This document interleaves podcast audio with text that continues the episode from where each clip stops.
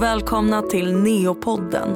Det är podden som tar upp ämnen om det nyfödda barnet och framförallt dess utmaningar. Idag ska vi träffa neonatolog Agnes Linnér. Hon ska i dagens avsnitt ge oss en bättre förståelse kring hypoglykemi. Där hypo betyder låg och glykemi betyder blodsocker, alltså glukoshalt i blodet. Vi tänkte framförallt prata om de låga blodsockervärdena hos nyfödda men även nämna lite kort om de höga blodsockervärdena och diabetes. Vi kommer alltså prata om hur de olika blodsockervärdena kan komma att påverka ens nyfödda barn. Och jag som leder programmet idag heter Milla.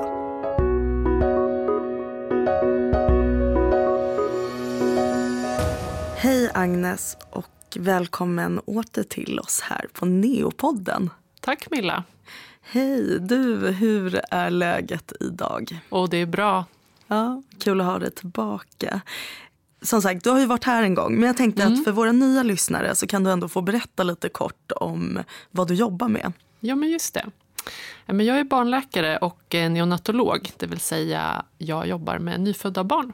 Och det gör jag på Karolinska på de tre neonatalavdelningarna som vi har här i Stockholm, på Danderyd, och Huddinge och i Solna. Idag så ska vi prata om eh, låga blodsockervärden i blodet. Mm. Och jag tänkte att du kunde få börja med att beskriva lite kort den metabola omställning som sker vid födseln hos det nyfödda barnet. Alltså från att ha fått all näring från navelsträngen till att få näringstillförsel utifrån. Mm. Ja men absolut, det händer ju en massa dramatiska saker när man föds. Som foster så ligger man i magen och får all sin näring kontinuerligt via blodet, liksom via moderkakan och mamman. Sen den eh, sekunden man föds så stängs ju den tillförseln av ganska abrupt. Och eh, då får man helt enkelt förlita sig på att få i sig mat via magen. Vilket man kanske inte får i så stora mängder första dygnen i alla fall. Eh, innan mammans mjölkproduktion har kommit igång. Jag läste att det nyfödda barnets hjärna står för cirka 50% av den totala glukoskonsumtionen. Och under de första levnadsdygnen beräknas cirka 70% av hjärnans energiförsörjning komma från glukos. Och då känns det ju lite vanskligt eller olyckligt om barnets sockerdepåer är låga. Alltså att den kommer ut och mm. mjölkproduktionen kanske inte kommer igång som den ska. Kan barnet på något sätt förse sig på egen hand eller omvandla något annat i kroppen till energi? Absolut. Eh, som tur var så finns det ju ett skafferi eller en depå eller vad man ska säga. Det finns ju lager i kroppen hos det nyfödda barnet, till exempel i levern och i musklerna, framförallt i levern, eh, där barnet kan använda eh, glykogen och omvandla det till socker under perioder när man inte har fått så mycket mat i sig. Och de depåerna är ju rätt stora hos nyfödda barn i relation till kroppsvikten, mycket större än hos, än hos oss eh, vuxna faktiskt. Okej, så även fast hjärnan kräver en hel del energi och då glukos så löser barnet det här för det mesta? För det mesta löser barnet det. Eh, kroppen är ju gjord för att klara den här omställningen från foster till nyfött barn så de flesta barnen fixar det bra. Mm. Ja, för om jag minns rätt så brukar man ändå ge barn ungefär ett dygn, i alla fall på BB. Neonatalen är ju lite annorlunda. Mm, ja, precis. De barnen behöver ju ofta näring mm. med detsamma. Mm. Men på BB så kan barn liksom klara sig på den där dropparna råmjölk. Ja men exakt. Mm. Ja, men det är ju viktigt att barnet eh, får en chans att börja amma, få komma till bröstet och börja suga. Men oftast så finns ju där inte så mycket mat första dygnen utan nästan alla barn svälter ju lite första dygnen innan maten kommer igång och lever på sina förråd. De här glykogendepåerna i levern till exempel. Och man kan vänta något dygn på att mjölkproduktionen ska komma igång. Mm. Mm. Men om vi nu tänker oss eh, prematurfödda barn, alltså mm. för tidigt födda barn ja. och fullgångna barn. Ser de depåerna annorlunda ut på något sätt? Alltså har, har man mer eller mindre?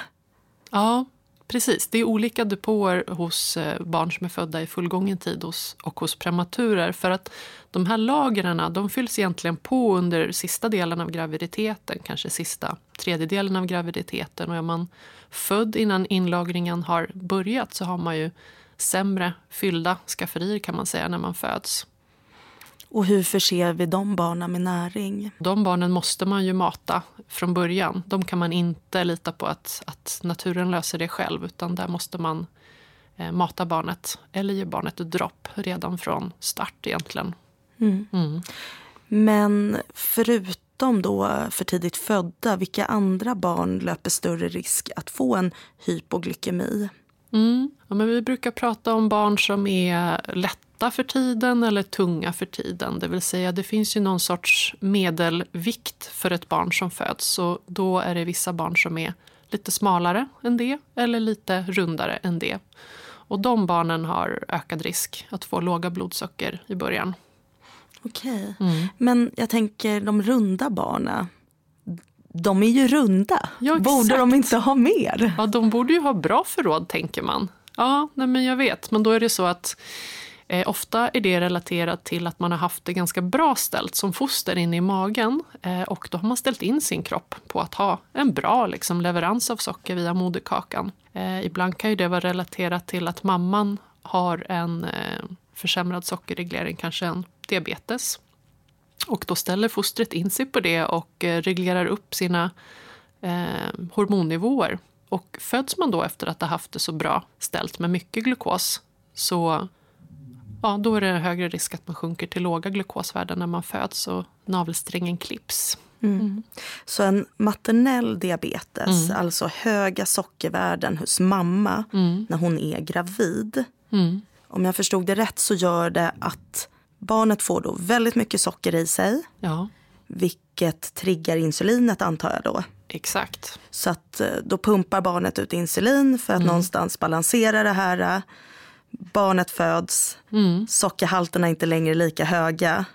Hur är det med insulinvärdena då? Fortsätter de att pumpa och därav sjunker barnet? Till en början så är ju insulinvärdena fortsatt höga och det är precis därför glukosvärdena sjunker. För man har massor av det här hormonet insulin som finns för att liksom hjälpa sockret in i barnets celler och det sjunker inte undan direkt utan det är fortsatt högt. Det kan man se när man tar blodprov på barnet att insulinet är högt.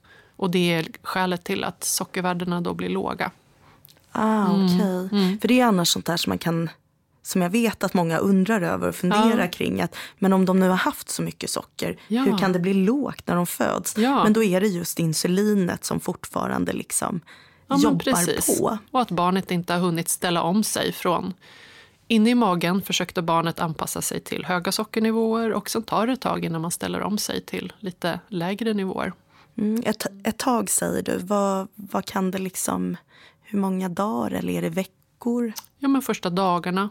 Sällan en vecka, utan första dagarna i livet. Och då får vi på något sätt kompensera för det här. Så att, behöver vi då ge det här barnet mer mat? Eller ja, hur gör vi? Precis, då behöver man ge barnet mer socker. Oftast så går det bra via mat, att man ger barnet mat och lite mer mat.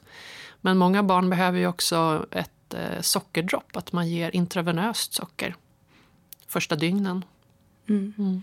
Men om man tänker sig andra barn som eh, löper lite större risk. Hur är det för barn som kanske har en tuff förlossning eller eh, Många barn som vi har på neonatalen har ju ofta en andningsmask och kanske en andningsstörning, mm. alltså en CPAP för att de ja, mm. behöver andas, andas mm. på lite mm. bättre. Eh, hur ser det ut för de barnen? Ja, eh, men de flesta barnen som bara har en enkel andningsstörning och ligger med andningsstöd, de brukar klara sig bra på mat. Men är det så att man har haft en tuff förlossning och kanske har en lindrig syrebristsituation, då kan man jämföra det tycker jag med att ha varit på ett hårt träningspass, typ sprungit maraton och då har man inte så mycket reserver kvar. Då kan man inte lita på att det här leverförrådet räcker för att eh, se till att hjärnan får det socker den behöver, utan då behöver man tillföra mer mat eller ett sockerdropp till de barnen. De har risk att få hypoglykemi helt enkelt. Mm. Hur är det med infektion hos barn? Det är också en stress för kroppen som gör att man kan behöva lite mera socker helt enkelt. Vilka är de vanligaste symptomen vid låga blodsockernivåer? Mm.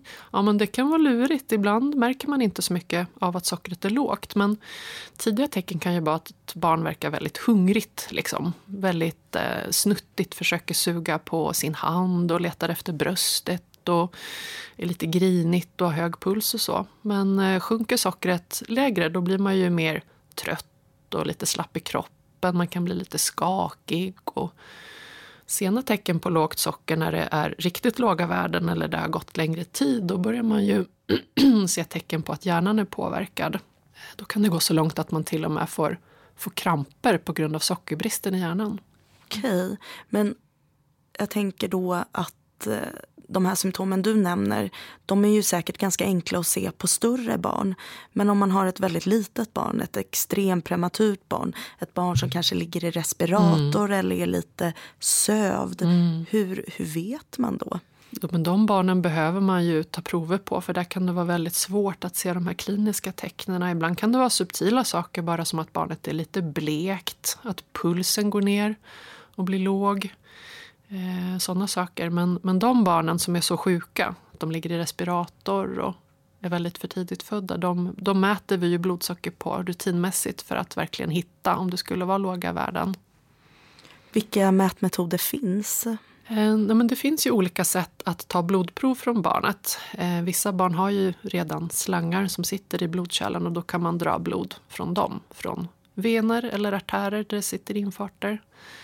Annars så kan man sticka i en ven perifert. Eh, man kan sticka kapillärt i ett finger men det gör vi väldigt sällan på nyfödda barn. Eh, vi har också en mätmetod som vi kallar för freestyle-mätning där man sticker mer, inte direkt i ett kärl utan i vävnaden på barnet och får ett sockervärde därifrån. Men vad är låga respektive eh, höga blodsockernivåer?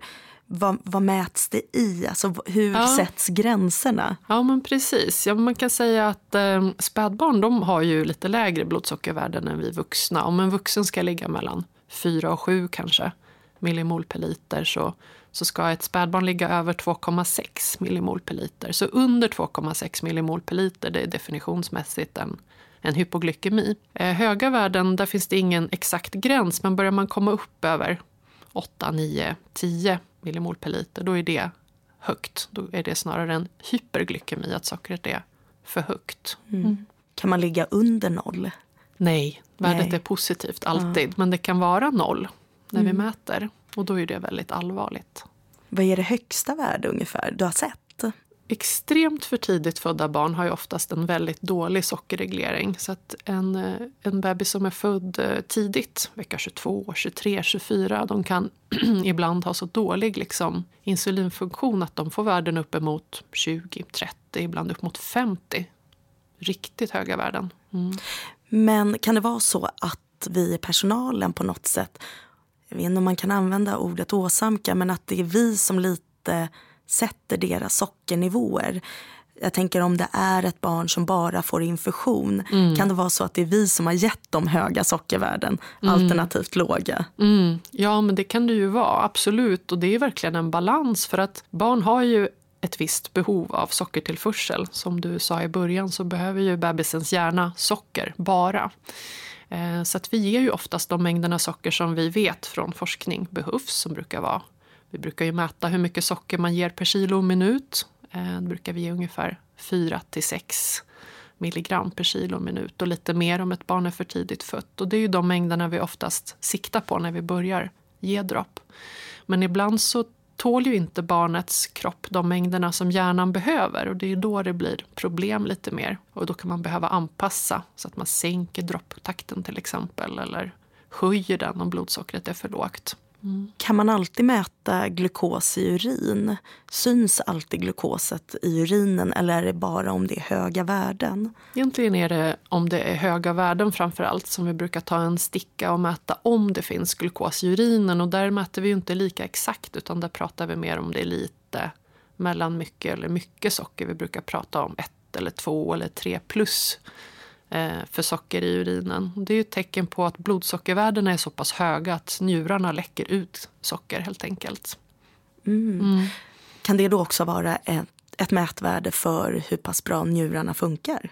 Det kan det också vara, för på en vuxen är det mer kopplat till exakt blodsockernivå. Det brukar man säga att om blodsockret är över 8 ungefär så är det tröskeln för när njurarna klarar av att hålla sockret i kroppen. Och stiger sockervärdet över, då läcker det helt enkelt. Men för tidigt födda barn de kan ju ha omogna njurar generellt, att de läcker allt möjligt, proteiner och så. Så där kan man inte relatera det lika exakt till blodsockernivåerna. Men absolut, socker i urinen är ju ett tecken på att blodsockret är i någon mån för högt i alla fall. Mm. Mm.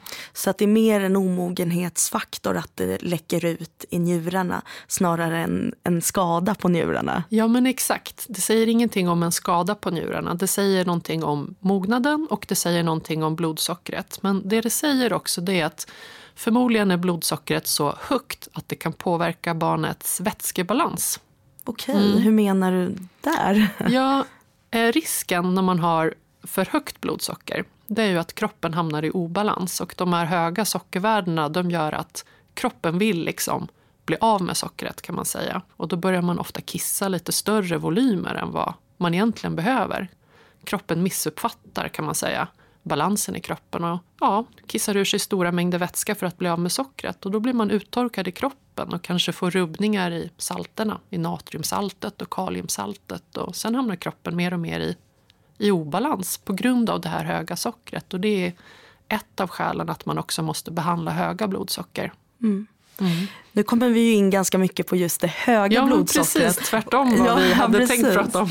Och jag tänkte att vi eh, framåt slutet ska mm. komma in lite mer på mm. det. Mm. Men om vi skulle fortsätta att prata lite om det låga mm. och vad det finns för behandlingar och risker med det. Eh, varför kan det låga sockret vara skadligt? Ja, men det är just av det skälet att hjärnan vill äta socker bara. Och får hjärnan inte socker så finns det ingen energi till hjärncellerna. Hur länge kan man gå med låga socker? Det beror på hur låga de är. Eh, om alla socker under 2,6 eh, millimol per liter är låga så är det ju skillnad om man har under 1,5 eller om man har 2,5. Så det är en kombination av hur lågt värdet är och under hur lång tid. Så det är ändå en ganska stor skillnad på att ligga 2,5 och 1,5. Ja, det är väldigt stor skillnad. Och eh, vår eh, åtgärd är ju olika beroende på hur värdet ligger. Mm. Hur behandlar vi en hypoglykemi? Är den väldigt lindrig, att den är bara precis just under 2,6 så kan man ju ibland bara liksom se till att barnet får mat. En orsak till att sockret är lågt kan ju vara att barnet är lite för tidigt fött, lite omoget och inte har orkat amma. Och då kan behandlingen vara så enkel som att man ger barnet lite mat på en kopp eller på en matsond. Men många föräldrar, eller många föräldrar, mm. men jag mm. tänker de flesta vill ju gärna ha en siffra. Sådär att hur länge kan man gå med någonting innan det tar skada? Går det att säga att har man lågt socker, vi säger 1,5 i en veckas tid, så tar barnet skada? Det är jättesvårt att sätta någon sån gräns. Men definitivt ifall man har 1,5 i en veckas tid, då är det inte bra för hjärnan. Men annars är det extremt svårt. Det beror på många andra saker också, som barnets hälsa i övrigt. Så jag kan inte säga någon gräns på exakt hur länge eh, sockret behöver vara lågt för att det ska bli en fara. Eller tvärtom, liksom när det verkligen inte är någon fara. Utan det beror på eh, sockernivån och hur länge det ligger så och barnets tillstånd också. Är det ett barn som krampar då är det ett tecken på att hjärnan inte mår bra och då är det lite ökad risk för att det kan bli problem senare i livet ifall man inte kommer till bukt med sockernivåerna. Mm. Mm. Min upplevelse är ändå att eh, vi är ganska bra på att skjuta till socker om det ligger lågt. Mm. Så det är sällan, eller jag har inte varit med om att det alltid ligger på 1,5 stadigt. Nej. Utan att det liksom ibland kan lägga sig faktiskt normalt och mm. sen väntar vi någon timme så ligger det lite lågt mm. och så skjuter vi till lite till och så mm. liksom går det lite upp och ner sådär. Mm. Hur upplever du det? Jo men så tycker jag att det brukar vara också. Eh, och det är ju framförallt när man försöker minska kanske dropp eller innan man har bestämt sig för att koppla dropp under den perioden när man försöker mata barnet. Eh, då kan det ju vara att det visar sig att det inte är tillräckligt i början, att sockren sjunker igen. Det är därför det är så viktigt att följa upp om man har haft låga värden, att man inte nöjer sig med att det stiger, utan man måste alltid kolla om och försäkra sig om att det ligger normalt även efter, efteråt. Mm. Ja, och hur blir det då med för jag kan tänka mig att, eller som vi nämnde i början så var ju orsakerna många. Mm. Alltså riskfaktorerna ganska många till varför blodsockret sjunker på vissa barn. Mm. Så att eh, om man liksom får bukt på det mm. så tänker jag också att sockerna stabiliseras. Exakt. Så mm. att om ett barn har en infektion och vi behandlar infektionen mm. försvinner då sockerbekymren med liksom Ja, men med tiden gör det det. Man måste ju också behandla sockerproblemen samtidigt som man behandlar infektionen. Men när barnet tillfrisknar så förväntar man sig också att sockren normaliseras. Men då tänker jag att vi pratar lite om hyperglykemi, alltså höga blodsockervärden. Mm. Och att vi nämner några ord om diabetes. Ja. Men hyperglykemi, alltså höga blodsockervärden, är det detsamma som en diabetes? Det är ju oftast inte det, utan oftast är det ett tecken på omognad relaterat till att man är extremt för tidigt född. Det finns ju neonatal diabetes också, men det är jätteovanligt. Då kan det röra sig om ovanliga genetiska tillstånd eller diabetesformer som börjar så pass tidigt i livet. Det är inte det vanliga när vi ser höga blodsockervärden på neonatalen, utan oftast är det omognadstecken hos extremt för tidigt födda barn. Det kan också vara ett tidigt tecken på att ett för tidigt fött barn börjar få en infektion, att den inte kan kontrollera sina sockervärden längre, att de blir höga eller låga. Så orsaken är inte riktigt densamma för hyperglykemi som hypoglykemi? Nej, exakt. Det är olika situationer. Båda kan ju drabba för tidigt födda barn lite mer än fullgångna barn. Eh, men orsaken är ju inte detsamma och det är ju inte alls samma sak som diabetes senare i livet hos äldre barn eller hos vuxna utan det här är en egen grupp av tillstånd kan man säga. Mm. Och höga blodsockervärden, hur behandlar vi det? Men det första man gör är att man minskar tillförsel av socker. Till exempel om ett barn har dropp så försöker man sänka dropptakten. Men man kan ju inte sänka hur mycket som helst. Barnet behöver ju sin näring och hjärnan behöver ju sitt socker. Så när man har sänkt droppet så mycket som man tror går, då kan man ju försöka behandla det med insulin. Som hos en diabetiker, även om det här är ju inte diabetes i sig. Men problemet är ju att barnet inte kan få in sitt socker i cellerna i kroppen. Och det är ju det som är insulinets jobb, att hjälpa till med det. Och då kan man behandla det med insulin. Mm. Mm. Men vad är då vad är mindre bra eller vad är, vad är farligast? Att ha låga sockervärden eller höga sockervärden för ett nyfött barn? Båda tillstånden är inte bra, men man kan säga att eh, risken om man har låga socker är ju högre för hjärnan mer akut. Eh, man måste behandla det direkt. Att ligga med höga värden det är ju en risk för kroppen i och med det här jag beskrev, att man får lite konstig balans i kroppen. Och det är inte bra heller på sikt, det gör att man har lite ökad risk för att få komplikationer av det. Men det är oftast inte riktigt lika akut som att ha låga socker. Så att får man välja så skulle jag nog tycka att höga socker inte är lika allvarligt som låga.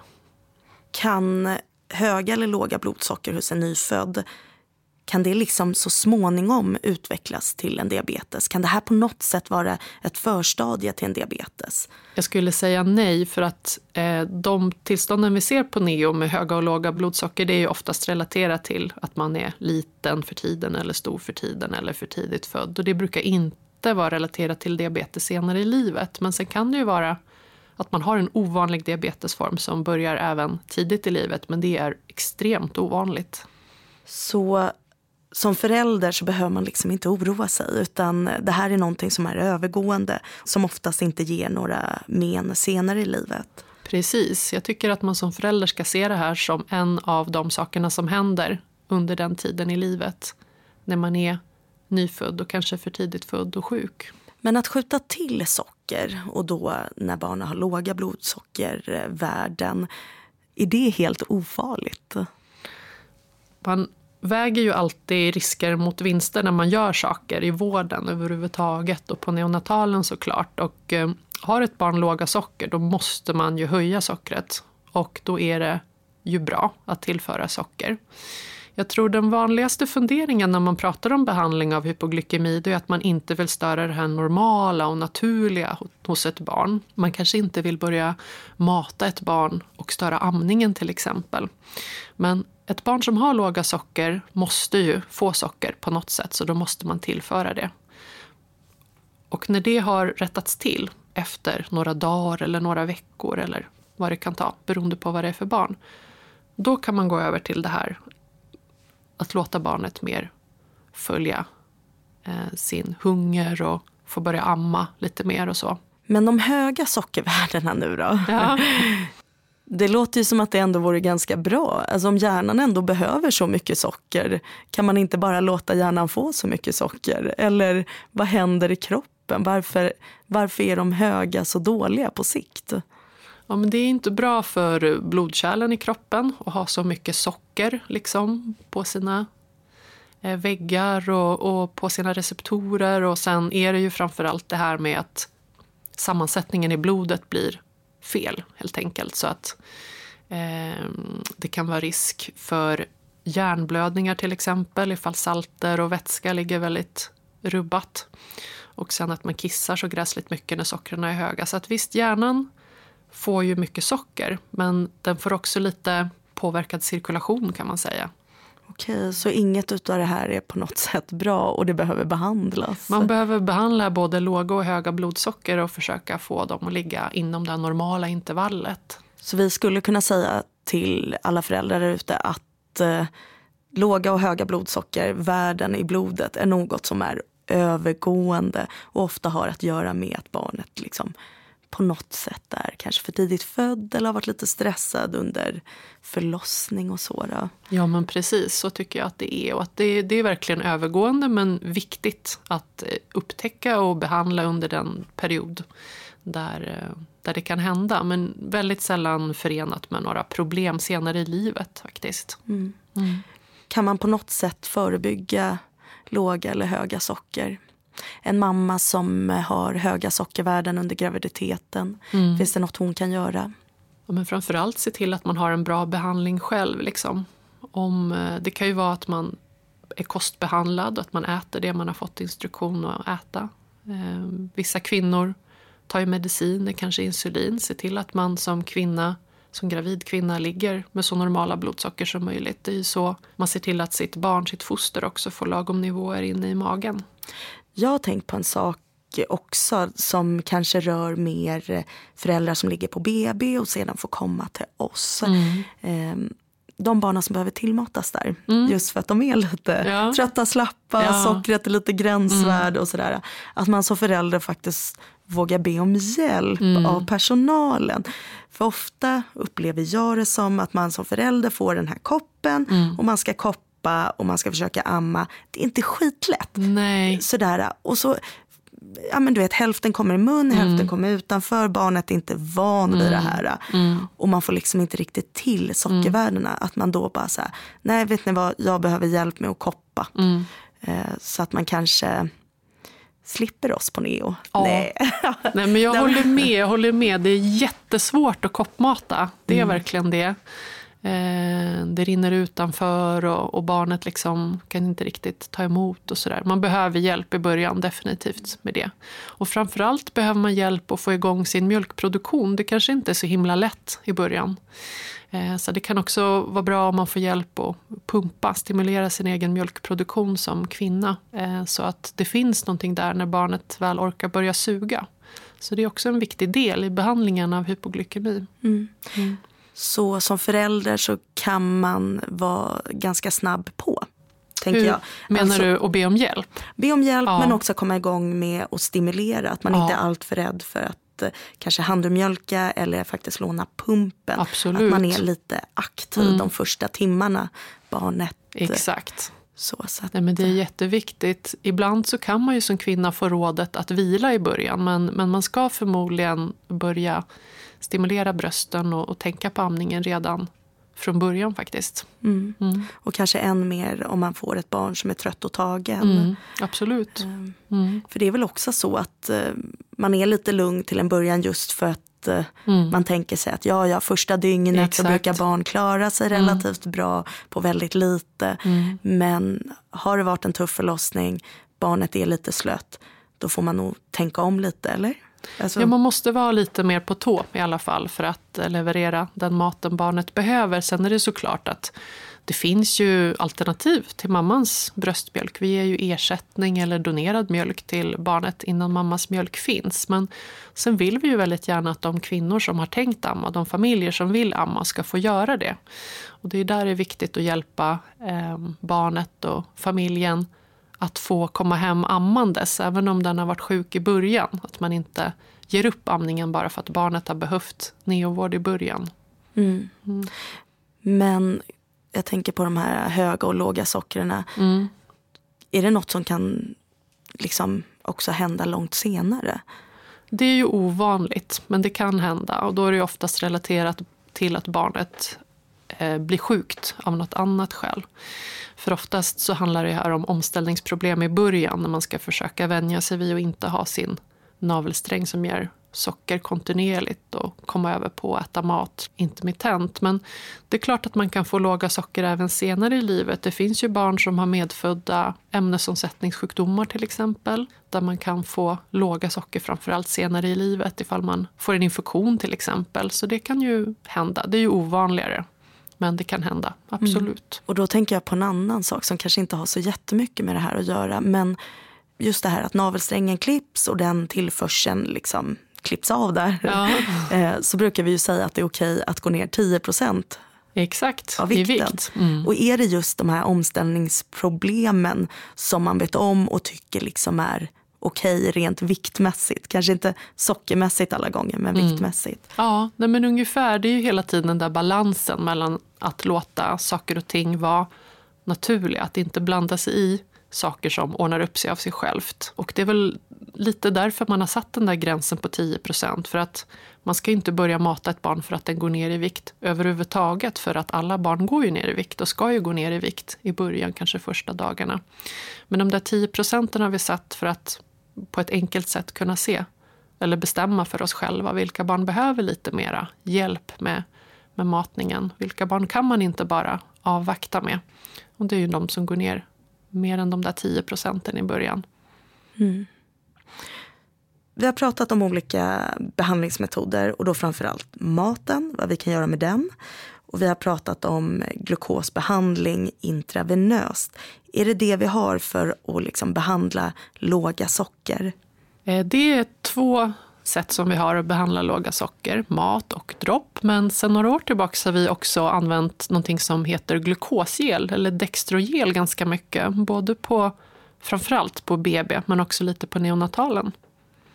Vad, vad är det för något? Och hur använder vi det? Ja, men Dextrogel, det är, man hör på ordet nästan att det är som en gelé som innehåller ganska hög glukoskoncentration. Den innehåller tror jag 400 milligram per milliliter så att det är supersliskigt och sött. Eh, en gelé som man kan ge till ett barn med lågt socker. Och den ger man i munnen.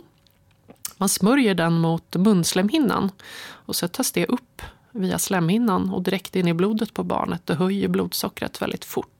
Okej, är det här något som kan återupprepas eller gör man det en gång och sen är sockret bra? Man kan återupprepa det. Vi, eh, I våra rekommendationer så är det här någonting man ska göra för fullgångna eller nästan fullgångna barn, inte för de allra minsta. Och man kan upprepa det, men behöver man upprepa det mer än två gånger då ska man ändå diskutera med en barnläkare. För då kan det vara så att barnet behöver någonting mer, liksom eh, bättre tillmatning eller sockerdropp. Men man kan definitivt ge det en första gång och en gång till. Och det viktiga med den här glukosgelen är att verkligen tänka på att den ska tas upp via slemhinnan. Man ska inte svälja ner det i magen. Därför brukar man först ta en liten kompress och tolka bort saliv i barnets mun så att man kan vara säker på att gelen sugs upp genom kinden och inte liksom sväljs med saliven ner i magen. Okej, men Mm. jag tänker att risken är ganska stor för att det sväljs ner om man ger något i munnen. Ja. Alltså hur ger man det? Gnider man in det? Ja men exakt, man gnider in det och att jag pratar så mycket om det, det är ju för att det är svårt att veta. Liksom. Om man ger någonting i munnen tänker man att det ska ner via magen. Och det är ju inget farligt om det kommer ner via magen, det är ju socker liksom. Men då tar det mycket längre tid innan det höjer blodsockernivåerna. Eh, därför så är det viktigt att den som ger det, till exempel barnmorskan på BB, har handskar på sig, kompress i handen och sen helt enkelt masserar in det i kindslemhinnan på barnet. Lite i taget liksom. Okej. Mm. Har det varit någon diskussion på liksom hur man ska ge det. Jag tänker vi, man, man skulle ju kunna ge det via rumpan också om det bara ska tas upp i en slemhinna. Ja, det är ju ganska långt ner i kroppen. Jag vet inte om man någonsin har testat det. Men via munnen är ju enkelt. Och via kindslemhinnan. Så det sugs ju upp fort in i blodet den vägen. Mm. Ja, ja, det är klart. Och ger man det i rumpan så eh, barnen bajsar ju konstant. Kanske inte liksom, det, det kan åker. hända att det pruttas ut. Men ja, visst, men saker tas upp i kroppen även via rumpslemhinnan. Andra mediciner ges ju den vägen. Men Dextroel ska ges via mun, munnen, via kindslemhinnan. Och det är vi personal som ger det? Ja, det är det. Precis som man ger ganska lite. Man ger en halv milliliter per kilo, så det är ganska små mängder. Mm. Mm. Men då för låga socker så är det maten och där kan vi också berika och lite sådär. Ja men precis, att det blir mer energi per mängd mat helt mm. enkelt. Och sen har vi gelen mm. och funkar inte det så blir det ofta glukos eh, Exakt. i infusion då, ja. alltså in i kärlet. Ja. Absolut. Men, och de höga sockervärdena så är det framförallt insulin mm. och kanske Vissa barn har ju också TPN, alltså mm hur ska man förklara TPN, alltså näring Ja men precis, näringsdroppet som man får i blodet. Exakt. Och det, där kan vi också styra lite va? Ja precis, alltså, att man minskar liksom mängden socker så att barnet tål det bättre. Mm. Mm. Det var de frågorna jag hade.